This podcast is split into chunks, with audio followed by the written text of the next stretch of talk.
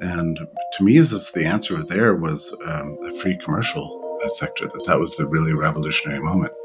Um, which another reason I think he would have been appalled by by coronavirus lockdowns because they, they were nothing if not an elite uh, racket. It was just just hid in their homes and protect themselves from the pathogen while using the working class and poor as their sandbags. Get out there, get infected, uh, create herd immunity for me. Let me know when it's safe. That was the ethos, and um, it was it was a disgusting a, disgusting ascendance of uh, ruling class values over uh, the poor and working classes exactly as you expect with all forms of government planning.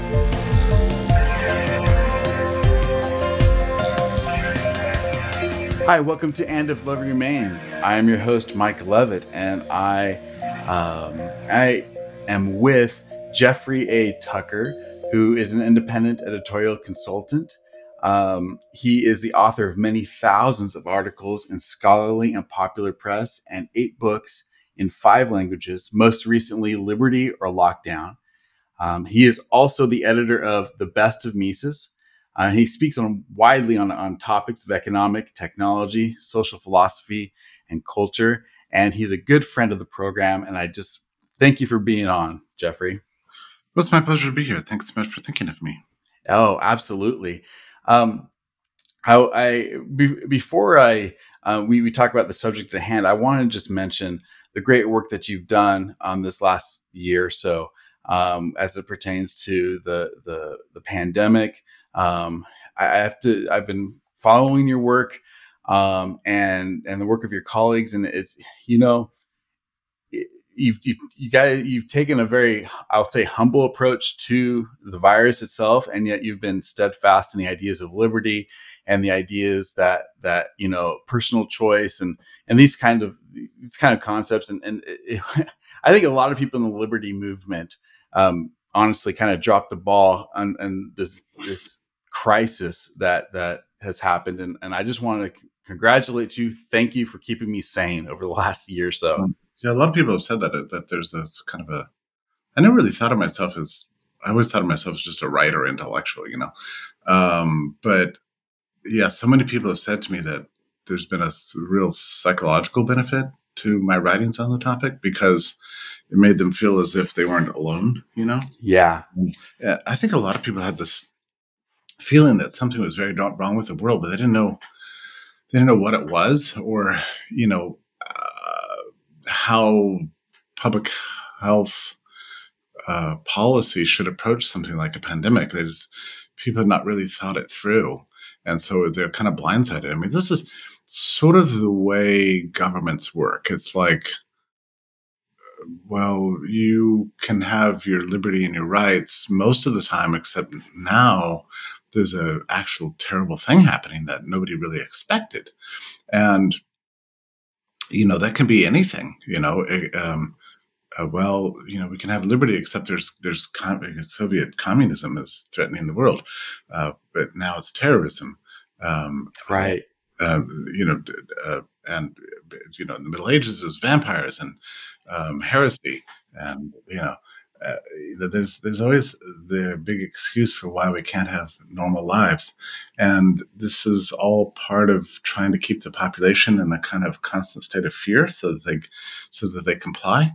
And and fear is a very interesting emotion because it's typically focused you know it's a lizard brain function of our of our thinking. It's like um, fear fear drives out rational risk assessment. It's so you just focus on one thing you're really scared of um, nuclear war uh, communism terrorism um, witchcraft um, the virus.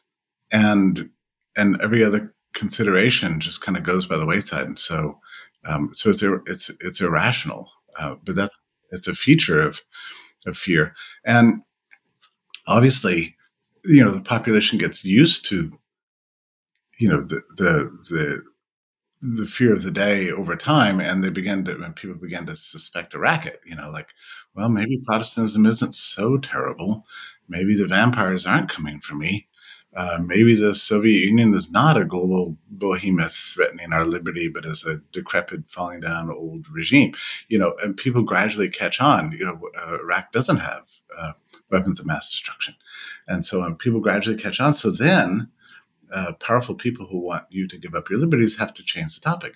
So, the issue of of, of germs, in particular, and viruses, um, has been sort of been on the back burner now for about 15 years in terms of a possible uh, deployment. You know, it's been it's been sitting there as a as a way to control the population, but it's not really been deployed. So all this nonsense began back in 2006. Um, when the CDC first changed its guidelines from being traditional public health uh, concerns, which is keep the population calm, um, if you get sick, go to your doctor. Um, continue life as normal because the collateral damage of, of extreme measures is too high. And plus, those measures don't really work. We know from experience from 1918, we know they don't work. We know the mask mandates don't, don't actually control the virus and so on. So let's just, you know, um, do what we did in 1957, 58, and 68, 69, and, and 24, and 42, and so on. Uh, and, and, but in 2006, you know, a new theory took over, which is that we can use the power of the state to uh, manage the virus and control people, um, game the virus, cause the R naught to fall, fall below one, uh, flatten the curve, uh, engage in targeted layered intervention and track and trace and all these things, and um, keep people apart Right. that's a really important sort of core principle of this nonsense. And keeping people apart was a way of kind of getting people to comply with the modular um, mechanistic approach that uh, that had been doped out, you know, some 15 years ago by, you know, a minority of fanatics really within uh, the computer science industry and and epidemiology. Um, but over the course of 15 years, they just got sort of ever more lusty to try out their theories and you know they they had tried it in 2009, it didn't work, and then again in 2012 and 13 with SARS-CoV-1. And when uh, you say it didn't work, you're, you're saying that the, the, people didn't comply, like they didn't buy into it. Uh, well, there wasn't. The conditions weren't right for whipping up the public fear enough. Gotcha. Um, because uh, that was an H1N1, by the way, which is the same. It's a mutation of 1918, actually. So um, you know, it was a pretty pretty darn scary. It turned out, you know, the Obama administration dealt with it with just traditional public health measures, uh, which is again keeping people calm and dealing with pathogens as if they're part of life. And that, it, you know, but the big problem in 2009, and the reason why this didn't happen is there are two considerations. One was that um, they hadn't yet taken over the epidemiological profession. Um, but the second thing is that we're in the middle of a financial crisis and people were too distracted. So they couldn't they couldn't deploy their schemes back then, so it had to wait, you know, another uh, eleven years before the right virus came along, and and then finally all the pieces uh, fell into place. You know, whether it was the the Gates funding or um, new innovations in mRNA technology. Um, uh, I think very critically uh, for lockdowns is that uh, there is a you know, growing public populist public revolt around the Western world, and um, progressives really wanted to crush it. And the best way to crush something like that is to introduce kind of wild chaos. So that was a factor too. There were a lot of things that came together that um, caused these lockdowns. Then you mentioned about, I mean, like I wrote about SARS-CoV-2 for the first time in January of 2020 and warned that quarantines were mm, were a power that the state presumed uh, to have, uh, and that it was written in the in the um, disease plans of the CDC, um, and that it could happen. And people thought it was crazy. But you know, sure enough, two, you know, three months later, it happened, and then people just thought it was like, well, I guess this is what we do. No, it's not what we do. It's not what we do. And right, and, and the and the and the classic meme was, oh, it was just going to be two weeks, as you said, to flatten the curve, and and people kind of bought into it because they thought it was just a temporary, um, you know, a temporary thing that that wasn't really going to affect their lives in a major way. Um, but we're just okay, you know, we're, we we all want to protect our neighbors and such, and and and it was it was such a benign setup you know, and then the bait and switch happened. Sure, that was that that 15 days thing was was a, a, marketing ploy by Fauci and Birx to sell Trump on the idea because they knew they couldn't uh, uh, get him to shut down the country for a year. Uh, certainly not all the way to the election, but they knew they could convince him that that that he had the the, the, the power to to shut everything down for for two weeks, and they figured they'd you know when the two weeks are up, it's mathematically impossible that you could suppress a virus in two weeks through human separation. It's ridiculous. They knew that. It doesn't work out. I mean, the math doesn't check out at all. Um, I mean, it's just not possible. So after you know a couple weeks, they came to him and said, "Mr. President, you did a wonderful, wonderful, brave, bold thing when shutting everything down, but um, but now you need to continue it because if if uh, uh, if you if you open everything up now, all the gains we've made, you know, will be lost. And so he's like, "Geez, okay." So he he went along with another two weeks, and then another week, and then he started going on about how we're going to have a resurrection at Easter. But then he got scared um, that he couldn't do that. Uh, the big problem that the White House had at the time was that they had convinced Trump from from as early as February or even late January that his goal should be to minimize cases. And so every new case was, he was told, was a failing of his administration. So he became the original sort of zero COVID person, you know? He's like, okay, I can't have any cases. Well, that's a nice setup. Uh, because then every day he'd come along, you know, they'd, you know, they'd walk into his office and he'd say, oh, how's the virus doing? Well, bad news. Um, we found 14 new cases. Um, uh, we're now up to 28. And he's like, oh no, this is terrible. So, you know, so he saw that as his metric. And as a businessman, he was looking for a metric of success or failure. And and uh, the rise of cases to him was failure, and the and the falling of cases was success. Well, this is a perfect setup. You know, at, at that point, there was nothing he couldn't he couldn't work his his way around that problem uh, once he decided to suppress the virus, they had him where they wanted him, and um, so he, at, at, his own his own hands, uh, betrayed every principle that he stood for, and uh, and he did it in the name of public health. So he was, and he could have resisted, but he didn't. He went along with it, and he didn't get wise to the scheme until about it was late April, early May. He just stopped meeting with Birx and Fauci and then he let a month go by where he just decided not to think about it, although it vexed him like crazy. And finally, it was as late as July, he finally got a, he was watching Fox News and he got a hold of this guy named Scott Atlas. And Scott Atlas came along and um, uh, shaped him up and, and made him realize central points about endemicity and herd immunity and, um, you know, good principles of public health. And he was, I think at that point, I'm probably talking too much, but at that point, he, um, realized that he had done terrible things, but then you have another problem that Trump's famously unwilling to admit error. And uh, so instead of admitting the error, uh, he just decided on his own to try to change the subject. So he's he just literally stopped talking about it between August and the election with that brief interlude in which he actually got COVID, shook it off, and then I think that was the greatest moment of his presidency. He said, We do not need to fear this virus. You know, we need to treat it as a sickness and deal with it as individuals. And then he went on to say, Wow, now that I've had it, I have immunities, which I just thought, thank God somebody's talking about natural immunity finally. Right. But it was a it was a an amazing mess. Um, Trump, you know, is not a stupid man, very smart, very brave.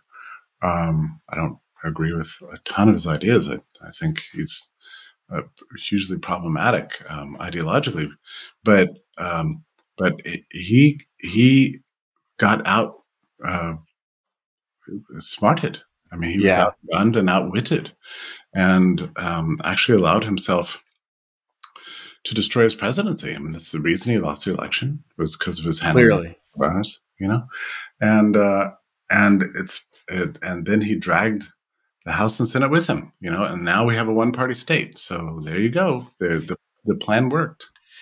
It, yeah, it did. And, and, and, you know, the, and, and economically, you know, we're we're seeing such devastation. Um, you know, I, I just saw the the new um, uh, uh, consumer price index is, is just skyrocketing rocketing because of because you know when you lock people down and then and then you just you know start increasing the the debt in order to make people feel okay temporarily for being locked down um, you know it, it, the inevitable i mean inflation just happened and now prices are going to increase and and and and somehow the the, the virus you know the, the actual virus has created a, a new you know economic virus and and that that is abs- that's kind of reshaping our world at kind of as we see it. So we're gonna we see a new set of crises happening it's how i see it. Yeah and you know there's a little step in, in your narrative that's fairly interesting to consider. Um, on march 27th so you know uh, trump gave his press conference on march 16th in which like why anybody thought that was normal you know? My god you know Birx got on national television and said our main goal here is to keep everybody separate. Like what? What does that mean keep everybody separate? I mean that's that's not that's a totalitarian vision. I mean that's that's that's dismantling of fundamental structures of of the way of life. I mean that's that was an appalling comment but it was accurate. That's what they wanted. Um, now two weeks later you know, at that magic moment, um, there's two ways we could have gone. Um, we could have just said, okay, that was, hope everybody enjoyed your Netflix binge watching and, you know, let's all get back to work. Um, the virus has got to become endemic. Let's just move on. But instead, Congress got in business and they were like, okay, um, we've got to bail everybody out for what we just did to them. We've got to compensate everybody for this for for uh, these forced closures, stay at home orders, and school lockdowns and church closures and all this stuff. So, so they proposed a two point three trillion dollar spending bill. That was on March 27th. They were all huddled in their homes, um, trying to figure out, you know, and they were going to pass this thing on a Zoom on a Zoom call, you know. And Thomas Massie from Kentucky, Kentucky one of the smartest guys in Congress, for sure, um, actually demanded a quorum uh, and, and infuriated his colleagues. And so everybody had to go to Washington. and Trump, um, you know, lit into him and denounced him on Twitter and said, this guy's, you know, evil, he's grandstander, he has to be kicked out of the Republican Party and so on. Um, but they all went there and on a voice vote, um, and as far as Massie knows, he was the only voice of opposition. Uh, they passed this 2.5 three trillion dollar spending bill. Now, what that did was, uh, it it gave money to the states for continuing the lockdown. So, so suddenly, you know, the states had locked down, the governors had locked down their. Now um, they're being flooded with a windfall of cash. So, what was the incentive to open up at that point? I mean, their tax the tax base was collapsing. Uh, people were furious, but all the governments were were experiencing unprecedented amounts of subsidies, and they're like, "Wow, these lockdowns are pretty good after all." Absolutely, know? might as well continue. So it created what's called a moral hazard. You know, I was I was you know, and and obviously this is incidental to, to our area, but it, it, I was shocked during this lockdown. You know how much public works were going, how many how many roads were being fixed how many things were being done. I, I kept looking around every day, like more orange cones were going up everywhere, and I was thinking, where where is all this happening? How how how are we in this complete crisis? And yet, all I see is is is governments flushed with cash and and, and with no um, idea of, of how that's going to eventually be paid for. Yeah, and we know how it happened. It was the Fed went in and bought you know, half the new debt, yep. you know? That's right. And uh, um, that created, like, if you just look at the money supply data, you know, it's absolutely shocking. Um, you know, these hockey sticks, you know, we thought we had seen monetary expansion in the past, and we've never seen anything remotely like this. Now, it didn't generate inflation, at least initially, because you had a huge, at the same time, uh, increase in the demand for cash balances. So the velocity of money collapsed, as what always happens in an economic crisis. Happened in 2008, happened in 1932 and 31. Um, so that puts a little bit of a a, a brake on uh, the price response to uh, to monetary expansion. Um, and then also, you know, productivity just collapsed. So there wasn't anything really going on. Um, but you know, there's a long and variable lags associated with monetary policy and and the implications.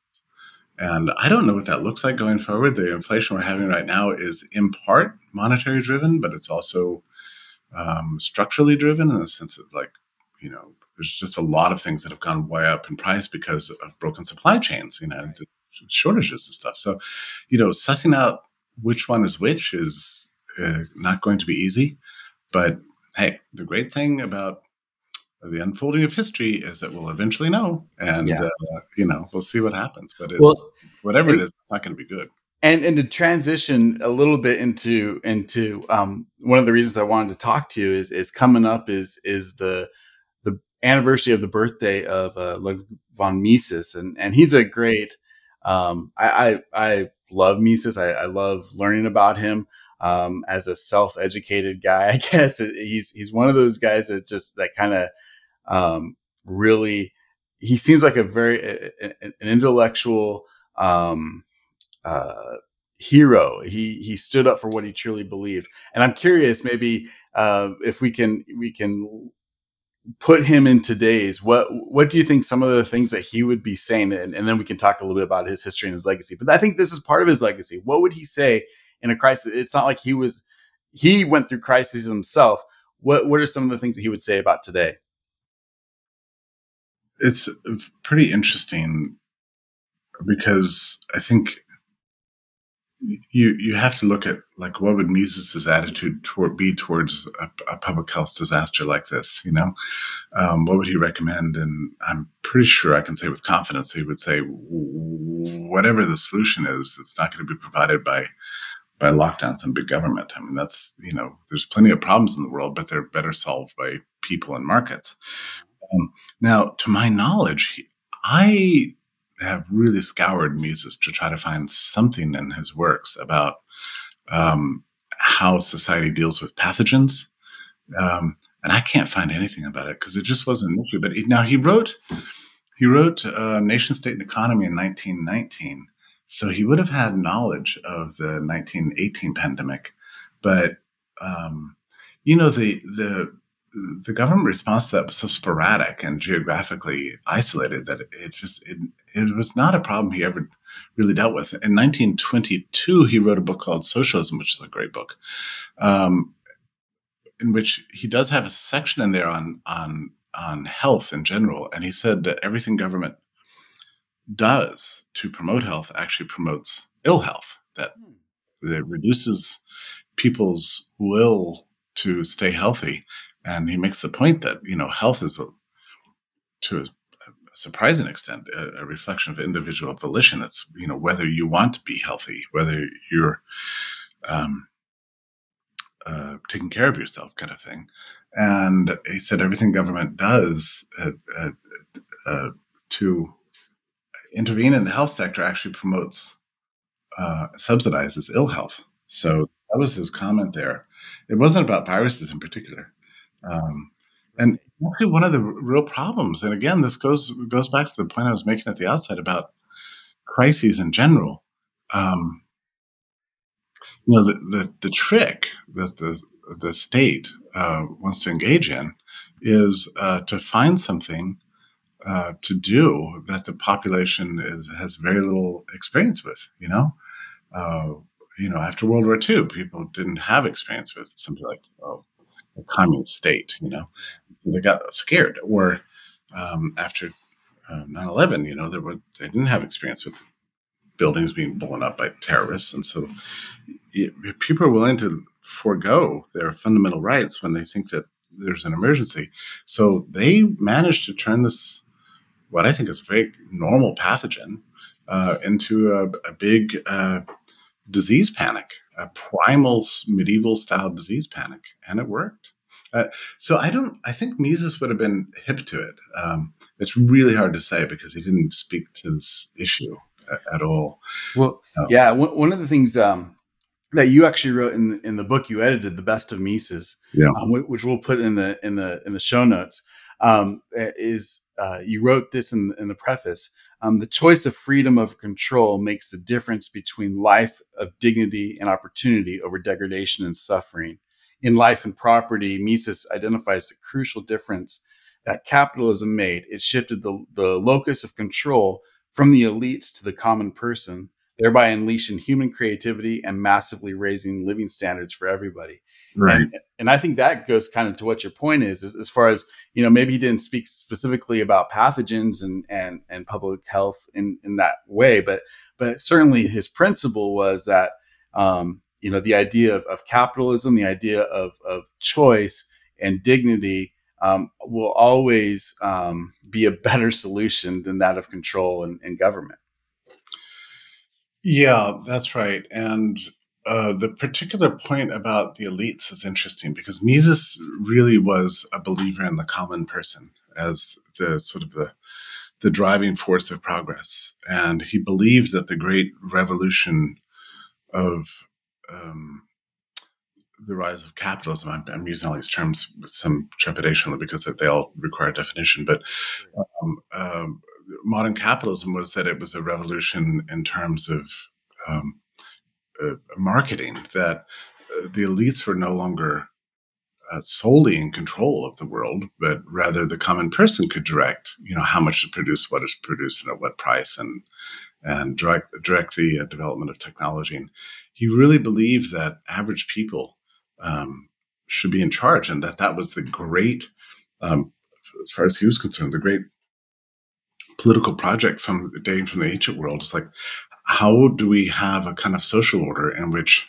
average people can exercise volition and control and experience um, social progress with a sense of equality and, and dignity? And to me, this, the answer there was um, a free commercial uh, sector, that that was the really revolutionary moment. Um, which another reason I think he would have been appalled by by coronavirus lockdowns because they they were nothing if not an elite uh, racket. It was just um, you know the one third of the workforce that could uh, you know could make their zoom their lives. Um, uh, just hid in their homes and protect themselves from the pathogen while using the working class and poor as their sandbags. Get out there, get infected, uh, create herd immunity for me. Let me know when it's safe. That was the ethos, and um, it was it was a disgusting a, a disgusting ascendance of uh, ruling class values over uh, the poor and working classes, exactly as you expect with all forms of government planning. Yeah, that's and I think that's the the hidden price that that we're um it's it's it's hidden because so many of, of us you know i feel very privileged i'm uh, you know don't consider myself an elite, but I have enough technology that I, I can do work remotely if I need to. We're doing this podcast remotely. You know, I can do a lot of things and, and, and frankly, not have a lot of contact with people if I don't want to. And, um, and, and that's just not reality for much of the world, especially the, the poor and those that are vulnerable. And, and yet it's the poor and vulnerable that, that the, the elites seem have to, to, always uh, profess as wanting to help, and it, it, it's really frustrating that it's it's exactly those people that is um, always being hurt the the most. Um, they're they're they're the they're the forgotten man. You know, they're, they're the ones that that completely um, pay the price for these uh, um, for these draconian measures that, that we've been going under. Um, and and then and it's it's nothing new. I, I, I look at you know um, uh, uh, you know history World War One, communism, all the all these big big um, problems that or theories that that people have um, about creating a, a utopia and a, and a, happy you know great place always seem to to come down to a small elite governing um, the rest uh, the rest of us plebs. And um, it, it, always ends up in disaster every time. And and at some point it'd be wonderful for for people to to remember that. This has always been true, in particular with regard to disease. The there are whole social systems that are structured around distinguishing between the clean and the unclean. Um, the ruling class always wants to stay free of disease. There's a, a weird pathology um, on the part of the well-to-do that they imagine that they are deserving of cle- cl- more cleanliness, um, and they have a much greater degree of like what you call like germophobia than you'll find in and and other than in the working classes and the poor. Um, and it's just a, man, a mindset, and and uh, it's true in the ancient world. You know, the uh, the, cholera epidemics always took place outside the city, and everybody just hid from them. It was true in the deep south that the um, wealthy uh, uh, slave owners, you know, would um, the gentlefolk, you know, would hide, hide in their in their mansions, you know, from yellow fever and just let the slaves get it. And um, um, you know, it's true in, in, the in biblical times too. You know, the diseased were never allowed anywhere in, in, in, near the temple. You know, and you had to go through a ritualistic cleansing to get in. So we have a long history of stratifying and segregating, um, creating feudal structures in the name of disease avoidance.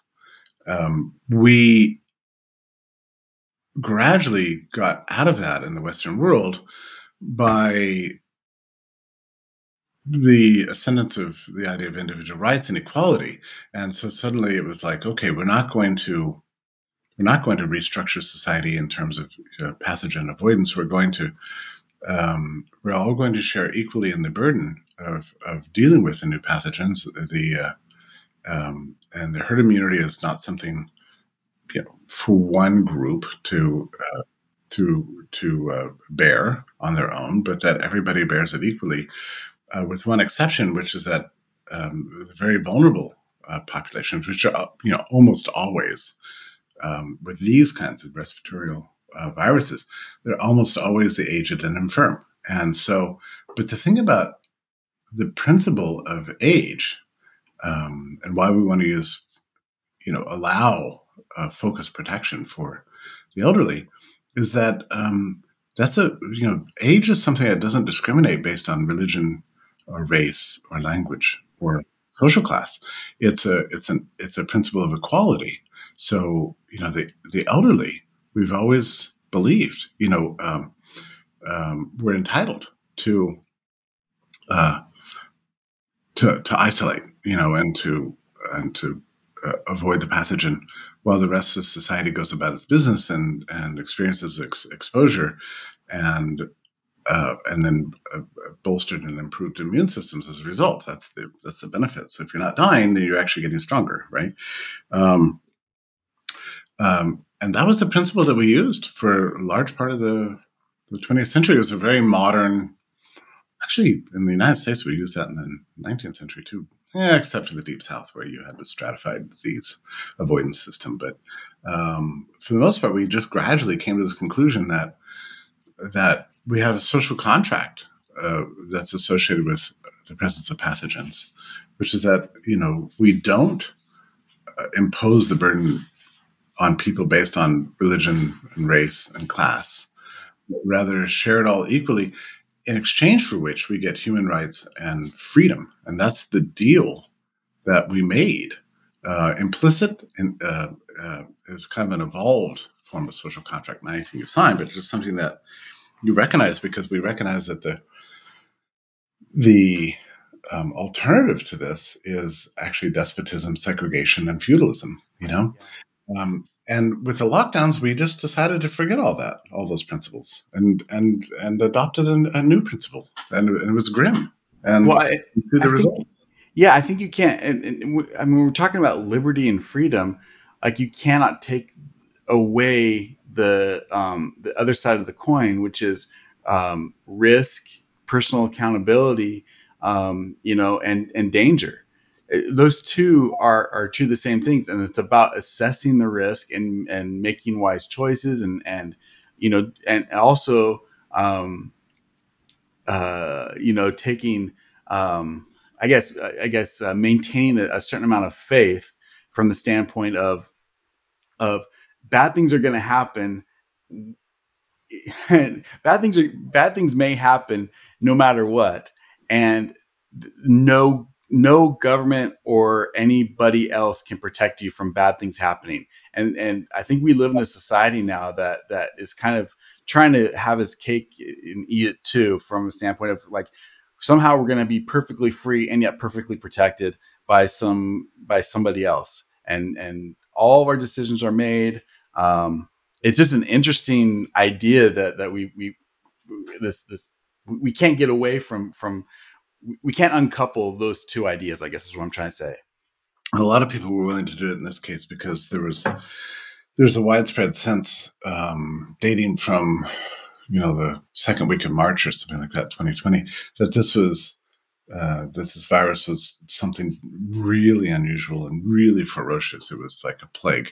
You couldn't see it. Um, you don't know where it is, but it's probably everywhere, and it's probably going to kill you. Uh, this was this was the prevailing ethos, and so people were willing to to give up everything, you know, for this, um, without any evidence. You know, uh, uh, actually, it's it's not quite right. I mean, we ha- had evidence from the Diamond Princess. Um, we had evidence at that point from nursing home deaths. We we knew we had a lot of knowledge about the case fatality ratio of this particular thing, um, the the population that was most vulnerable to it, and so we knew a tremendous amount of things, but we just decided to ignore all that um, and just promote disease panic and and people just got consumed. They, you know, I mean, God, when you think about the appalling behavior people engaged in, you know, um, covering their bodies up with cellophane and and uh, denouncing people for touching their groceries and afraid to get their mail because I think it's just filled with virus. And you know, the whole thing was just an incredible, an incredible. There's well, and I, I still, to, you know? I still see people, you know, I don't mind people wiping down counters and things, but but that's not the point. The point is they're wiping down counters because they they still seem to think like the virus is sitting there on the counter waiting for them to pick up. Well, if you can't see it, then it could be anywhere, right? So so so you fill in your ignorance with you know your imagination, and then and and you know, I mean, it is reality that we're surrounded by germs. You know, there's you know a billion times more germs than, than there are bodies in your cell, in your and cells in your body. So I mean, the, you know, germs are everywhere, and and that's why we evolved with immune systems to deal with it. And you know, the more exposure we experience, uh, uh, the healthier we get, and the longer our lives, uh, longer the lives we live. Like one of the things that um, thinkers in our tradition uh, have neglected is the contribution that improved um, the contribution that the rise of transportation and trade in the late 19th century and early part of the 20th century dramatically improved our immune systems by virtue of our exposure to a greater uh, heterogeneity of uh, pathogens. Wow, so, that's interesting. Yeah. Yeah. So, because, you know, people ask, well, how come how can we live till 79 now but 100 years ago we, uh, we the average age of death was was 56 well i mean that's a gigantic leap. And people say well it's because we have better doctors and we have you know gyms or i don't know you know people have all kinds of you know prosperity in general. We have cleaner water and so on. Um yeah, there's some truth to that but but but but there's also a huge contribution that exposure has made uh, to giving us longer lives. Our, our immune systems are weirdly scalable. I mean, like we evolved with astounding capacities for disease resistance, provided we are willing to um, experience exposure to the mild pathogen as a, as a means by which we can avoid the more serious pathogen. But that that's a little counterintuitive, but um, it made a huge difference in in the immunological map of the Western world. You know, it it just it we have better immune systems now um, in prosperous countries around the world than have ever existed in the whole of humanity ever.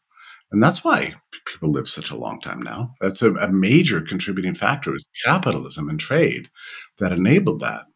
Well, because when you're trading with people, you're engaging with people, you're you're with people, and and that goes back to your statement before about the necessity to keep us apart.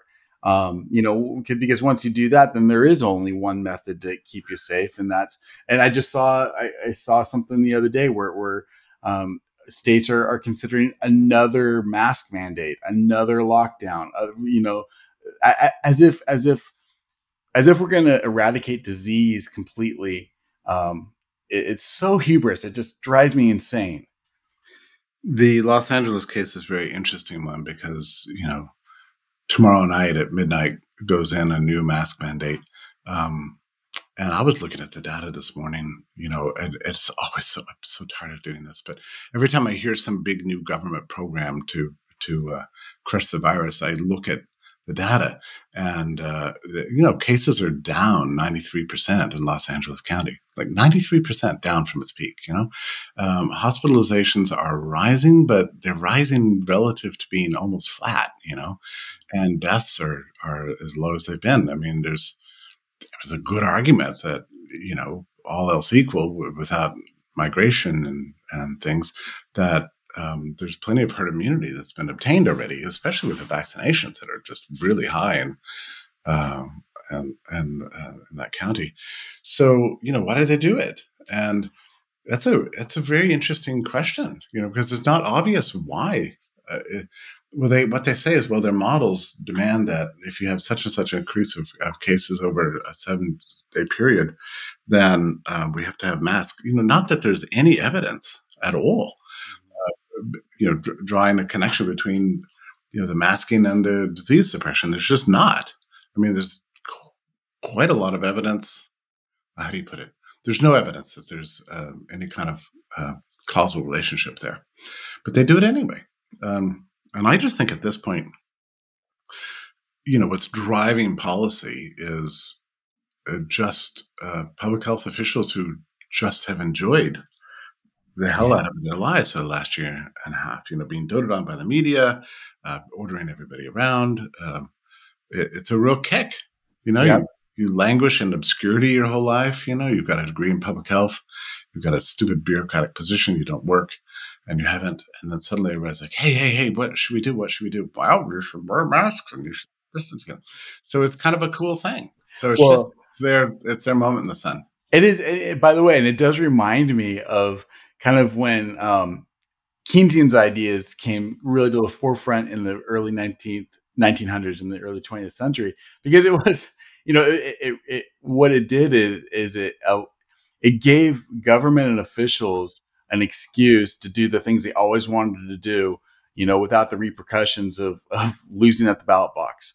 You know there's a they you know uh, all of a sudden you could spend all the money you want and and there's no repercussions. In fact it's good for the economy if all we do is spend and and oh we can lock down all we want and we you know there's no repercussions because hey there's um, you know we have to protect ourselves from the disease. In other words it gives sociopaths a reason to to do the things they've always wanted to do which is control people. Um, yeah, I don't have anything to add to what you just said. I think that's that's exactly right, um, and that's the fundamental um, thing here. You know, I, I think the, the lockdowns happened because people were enormously confused about immunology and, and epidemiology and public health. But once once they happened, you suddenly, you know, you, you were engaged in a huge social political experiment. Like, how much power can the state um, actually um, um, engage in? You know, how much power can they actually uh, deploy on the population? To what extent are people going to put up with it? How deep is this research? Uh, how how deep is the reach of the state? Can we go into every home? Um, can we tell people how many people they can have in their homes? Can we shut the churches? I mean, you wouldn't think so, but they kept stepping it up and stepping it up and stepping it up. Uh, let's shut the bars. Let's um, um, have restaurants at half capacity, and uh, let's kick the kids out of school. You know, let's just see uh, uh, uh the, the, range uh, of, of our power here. Let's deploy it. We can always roll it back later, but then we'll know. Well, the, the, they got the worst lesson in 2020 about you know just surely what was what was possible, and and you've surely noticed this. It's it's it's it's no longer just about disease control. It really is about social and political management of the population. That's the driving ethos now. Uh, we've traveled so far from anything like a liberal spirit. Um, it's actually terrifying uh, the the extent to which illiberalism, illiberal ideology is unleashed on the world uh, today in every sector of life, and and in a way that's, I think, enormously shocking to those of us who have traditionally been very optimistic about the future of, of liberty. I always have been, and so to just wake up one day and the foundations of civilization itself had just crumbled beneath your feet um, is shocking. And I think at this point, what we're dealing with is that there's so much anger and fury in the public right now, all over the world. There's so much uh, um, disgust, uh, especially as people, you know, discover that you know the infection fatality rate for under 70 is you know uh, you know 0.05 and and so on you know as people discover this is a normal pathogen uh, it's like well why then do we why then do we do this? You know, that led to 30% increase in drug overdose, 50% collapse in cancer screening. It's like, you know, why do we why do we give up all of our liberties for this? So right now, the there's a strong attempt, and you'll see it alive in any uh, any government policy now, to um, to suppress information because they need to do that. That's why Biden administration is directly controlling Facebook now. Um, they have to suppress the distribution of information, and they have to um, intimidate people into not thinking for themselves, and and to make sure that you know the angry masses aren't just you know going to revolt. So that's what we're in right now. It's a, it's a, a period of massive political control.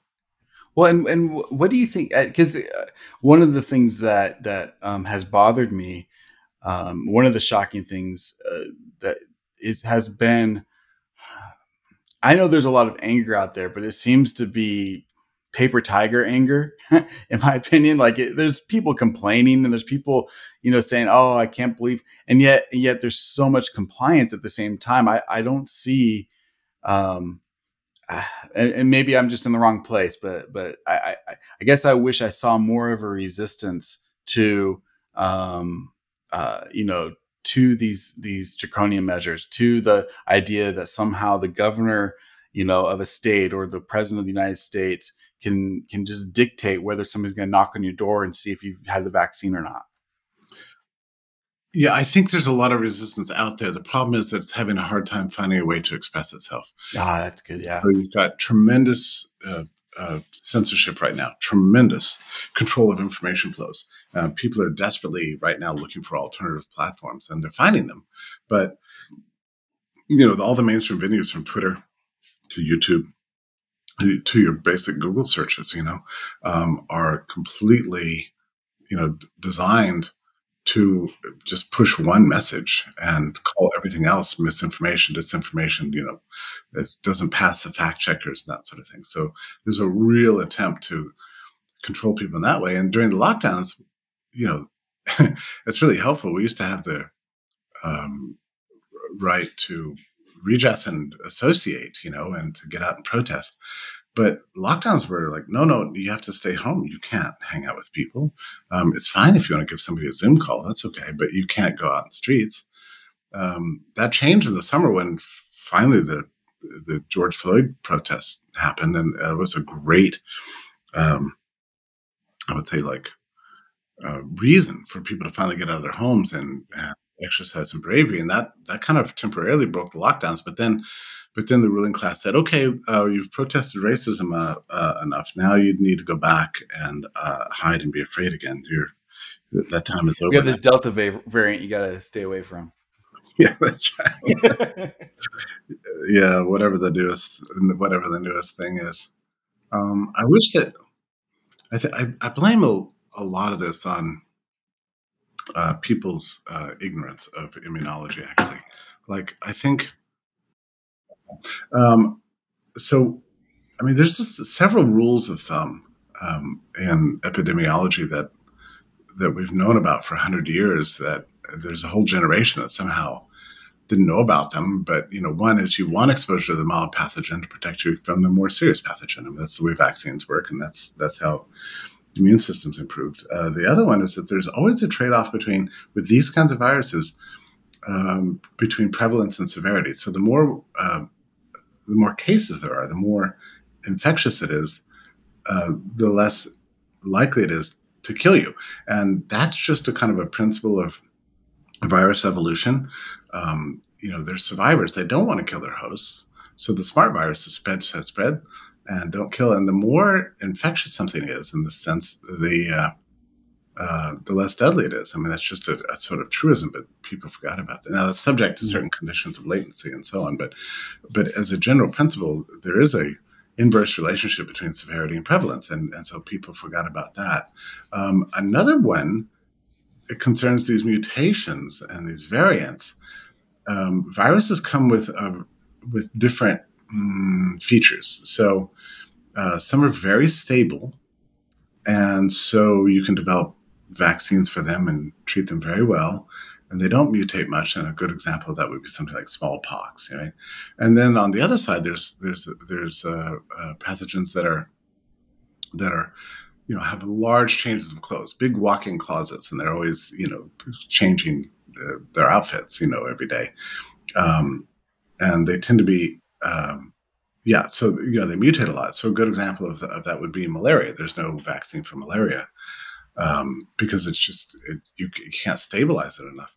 Uh, coronaviruses are somewhere in between, but one of the things you know for sure is that when a new pathogen comes along, the wild type is going to be the most severe, and then it's going to uh, then the, God, I hate to anthropomorphize viruses, but like like if they had brains, right? Uh-huh. It would be like, okay, well that that we had a, quite a go of it, but if we keep killing at this rate, uh, we're never gonna we won't live. You know, we, have got to uh, we've got to find new new hosts and no, not kill them so that we can jump to new hosts and so we can kind of live an awesome right. You know?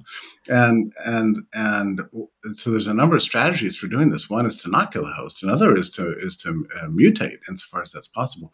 But every mutation becomes uh, more prevalent and less severe. And so that is something huh. you know just because that's the way viruses are. That's what we've observed, and it's it's an evolutionary trait of of pathogens. So when the variants came along, I mean, because I've read all this stuff, um, I knew for sure that you know the new variants would be less deadly than than the wild type virus, and that's just. But Fauci's not going to tell you that. But I knew it just from reading the literature. And sure enough, it's just so tedious. And now, of course, over the last couple weeks, there's all kinds of new studies saying, "Oh, it turns out the Delta variant's not as deadly as the wild type." It's like no right. kidding. You know, you could have known that I don't want to say a priori, but you you know that by, by virtue of you know what we learned over the 20th century.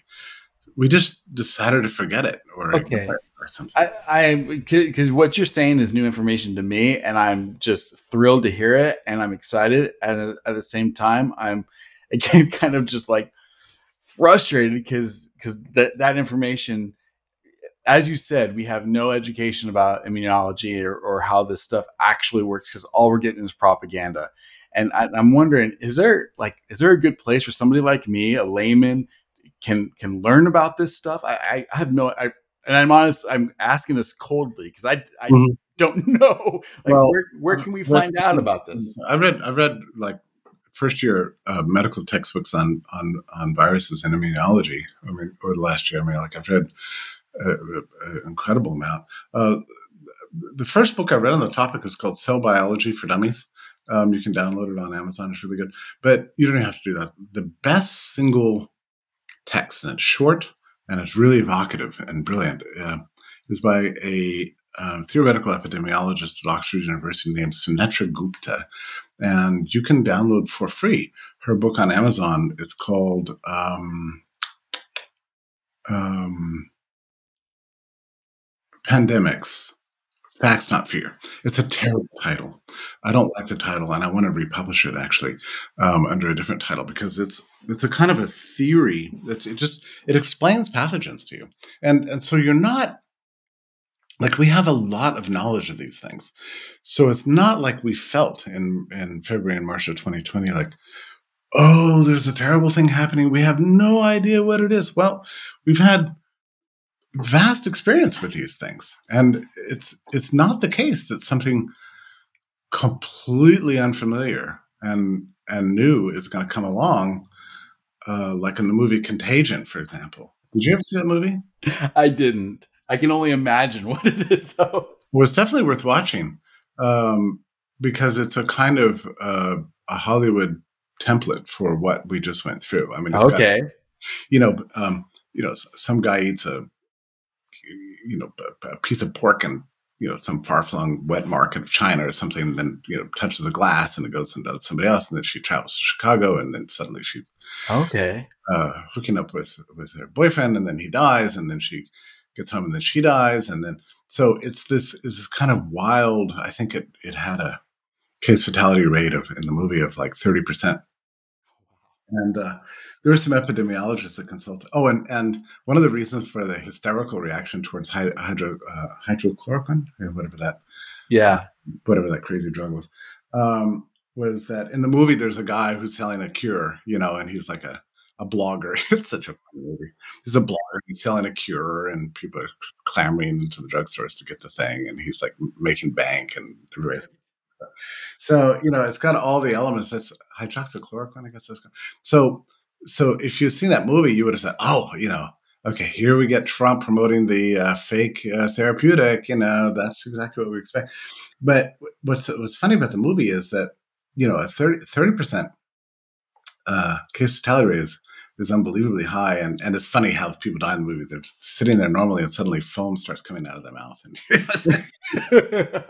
I mean, this is there's nothing about this that makes any sense with any experience we've ever had, ever. And the the trick in the movie for making this plausible, even slightly plausible, is that they built into the this particular pathogen a long period of latency. So if you have a long period of latency, you can be carrying the virus. Like I could get the virus in January and not know I have it until July. You know, right. Catch it in July and suddenly, you know, in December I turn out to have black lungs or whatever. And yet so, you're passing it along to everybody. I yeah, exactly, exactly. So latency is one of the factors that adds, I would say, like a, a complicating variable to the general principle concerning severity and prevalence um, that if you don't know you have it, um, you can you can spread it for a very long time. This was the key to AIDS. That was the it was the latency of AIDS that was so alarming, and and that is the key to its being so deadly. So in the movie Contagion, they built into the into the virus this long latency period as a way of making it so, sort of more or less plausible, um, making it feel like uh, you know the plague. Um, the plague is, uh, by the way, bacterial infection, which so, is what they talked about with Corona. They said hey, we have this two weeks of of yeah, I guess you call latency that we don't know if you have it or not. That but you can be passing it along. Yeah, it's shorter and shorter. It, it, initially the two weeks was just a rule of thumb, but then it got reduced to five, and then three days, and and then it you know, over time it turns out this is basically uh, has got the latency of a, of a typical respiratory virus, which is, you know, it's like a cold. You know, there are two kinds of colds. There's coronavirus colds and there's uh, um, rhinovirus colds. And so, yeah, it behaves pretty much like like a cold. And by the way, that takes me to another point that these elitists, these these, but and it, it frustrates me. It's kind of like when there's a the, when there's a problem at the bank, it's always in the bank's favor. Like when you see these studies and they first come out, for some reason there's going to be 2 million dead. You know it's going to take you're going to you can carry the thing for six months and not know that you have it. You can have and then all of a sudden it's it's like magic. It just as we learn more about it it it looks more and more and more normal. And and yeah at the beginning it's like eh, everybody thinks this is the it's the end of the world. And that's there's there's absolutely no humility when it comes to stuff like this. And it drives me crazy. Well this and this speaks to the the point that John Ioannidis made um, in an article for Stat News, and I think it was the second week of March. This article came out. He said we're making appalling decisions that are going to have uh, shocking effects on, on, on civilization and public health without any real evidence to back them up. And he said, you know, well, here's what we know. And he went through the Diamond Princess and everything. Basically, he argued this is a normal pathogen. And boy, was he uh, demonized, you know, just for his sheer scientific attitude. And there were other, th- oh God, what a time. The, the models that were predicting millions of dead and you know all these things that you know uh, uh, case fatality rates rates uh, sorry infection fatality rates of three and four percent um, that was always assuming um, homogeneous risk uh, across all population groups. Um, the worst possible assumption you could ever build into any model is uh, homogeneity of, of risk. And yet that's what all the models did. And once you adjust the models for heterogeneity of risk, especially for the incredible age difference um, with um, uh, this uh, SARS-CoV-2, as compared, you know, with uh, pathogens of the past, you know, which actually, you know, um, you know, the, flu really affects young people a lot, actually, uh, in ways in which this one does not. Um, uh, you know, the, that that assumption was never in the models. I mean, it was just. And once you adjust the models for for the age disparities, um, what you get is a, a death rate about like what we have. You know, uh, there's nothing particularly unusual about it. But you know, once you start uh, messing with the models and you start believing the models instead of your own eyes, uh, you've got a real problem. And that's true in every area, whether it's economics or public health or anything. So, one of the things you'll learn from watching the Birx press conference on March 16th is that everything she says, she keeps referring to the models. Our models tell us that if we social distance, then the virus will become less infectious. Our models tell us that um, you know, avoiding congregate settings, you know, it has the biggest possible impact on community spread and so on. It was, it was all about the models. So they believe the models rather than actual empirical experience. There's a real difference in uh, a methodological issue, which speaks, you know, we this interview is about Mises. I mean, um, Mises always hated those kind of models that were unrealistic and, you know, try to impose upon a complicated reality, a very simple paradigm uh, that quite frequently mi- mixes up cause and effect. Like one of the things used to drive him crazy was um, referring to the elasticity of demand as if it was an independent, you know, number that somehow dictated to the world how the world was going to work rather than the reverse. That's the number you extract from existing experience, which is constantly mutating and changing and evolving, right? So he he really didn't like that mechanistic approach to economics because he was afraid it was going to um, tempt people to believe they can game uh, the number or, or the model or the statistics and thereby cause reality to conform to it. And that's exactly what happened um, in the case of this virus Fauci would write journalists in uh, early March, and people would ask him, "What is the purpose of social distancing? Is it to wait for a vaccine?" And he wrote back, Michael Gerson of the Washington Post. He said, "No, that is not the point. We we don't need a vaccine uh, for this thing. What we need is to drive the R naught, which is the uh, rate of infection spread, the rate of at, at which the, the infection spread below one, so that so that every one person gives the virus to less than one other person, and then that will cause the virus to um, well, then the R naught will eventually fall to zero and we won't have a problem with the pathogen anymore. Well, that's a really interesting theory, but is it really reverses cause and effect. I mean, this is like yeah. saying the way to get it to stop raining is to take down your umbrella, you know?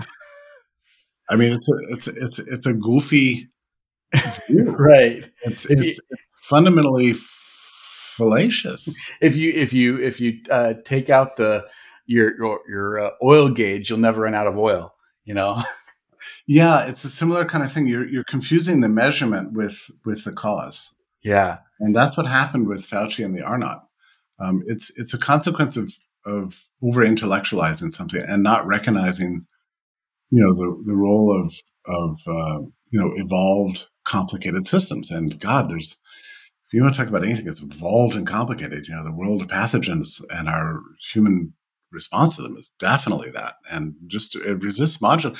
These models tempt um, their architects and the people who are following them to believe that they have a level of control over the world that they just do not. And and they it it, it promotes a kind of arrogance, you know. And then they kind of push it and push it and push it while refusing to recognize that reality is not conforming to it. And that's a problem. Yeah, absolutely. Um, we're talking to Jeffrey A. Tucker, and, I, and and our time is short. And I just want to thank you again for your time, and, and also I want to thank you because I think you know we started out one. I started out wanting to talk about Mises and and his influence, and I think what we've done is actually more important because we've we've talked about the ideas of liberalism, the ideas of freedom, um, and the importance of of of are making that very um, practical in what's going on today and that's way more important than talking about theory or, or you know um, ideas. I think ideas are important in, in, in context, but I think, man, the this is the crisis of today. The crisis of today is is the um, effect of government due to um, a, a mysterious disease that isn't quite mysterious, due to if putting fear on the people um, and using any means necessary to, to drive that fear. So I want to thank you for doing that. I think this was an important interview. Well, thank you so much uh, for reading me, and I'm grateful for the opportunity to write and think about the topic. Uh, I hope that your listeners um, will take seriously the need to, um, you know, consider this topic very carefully and to come up with.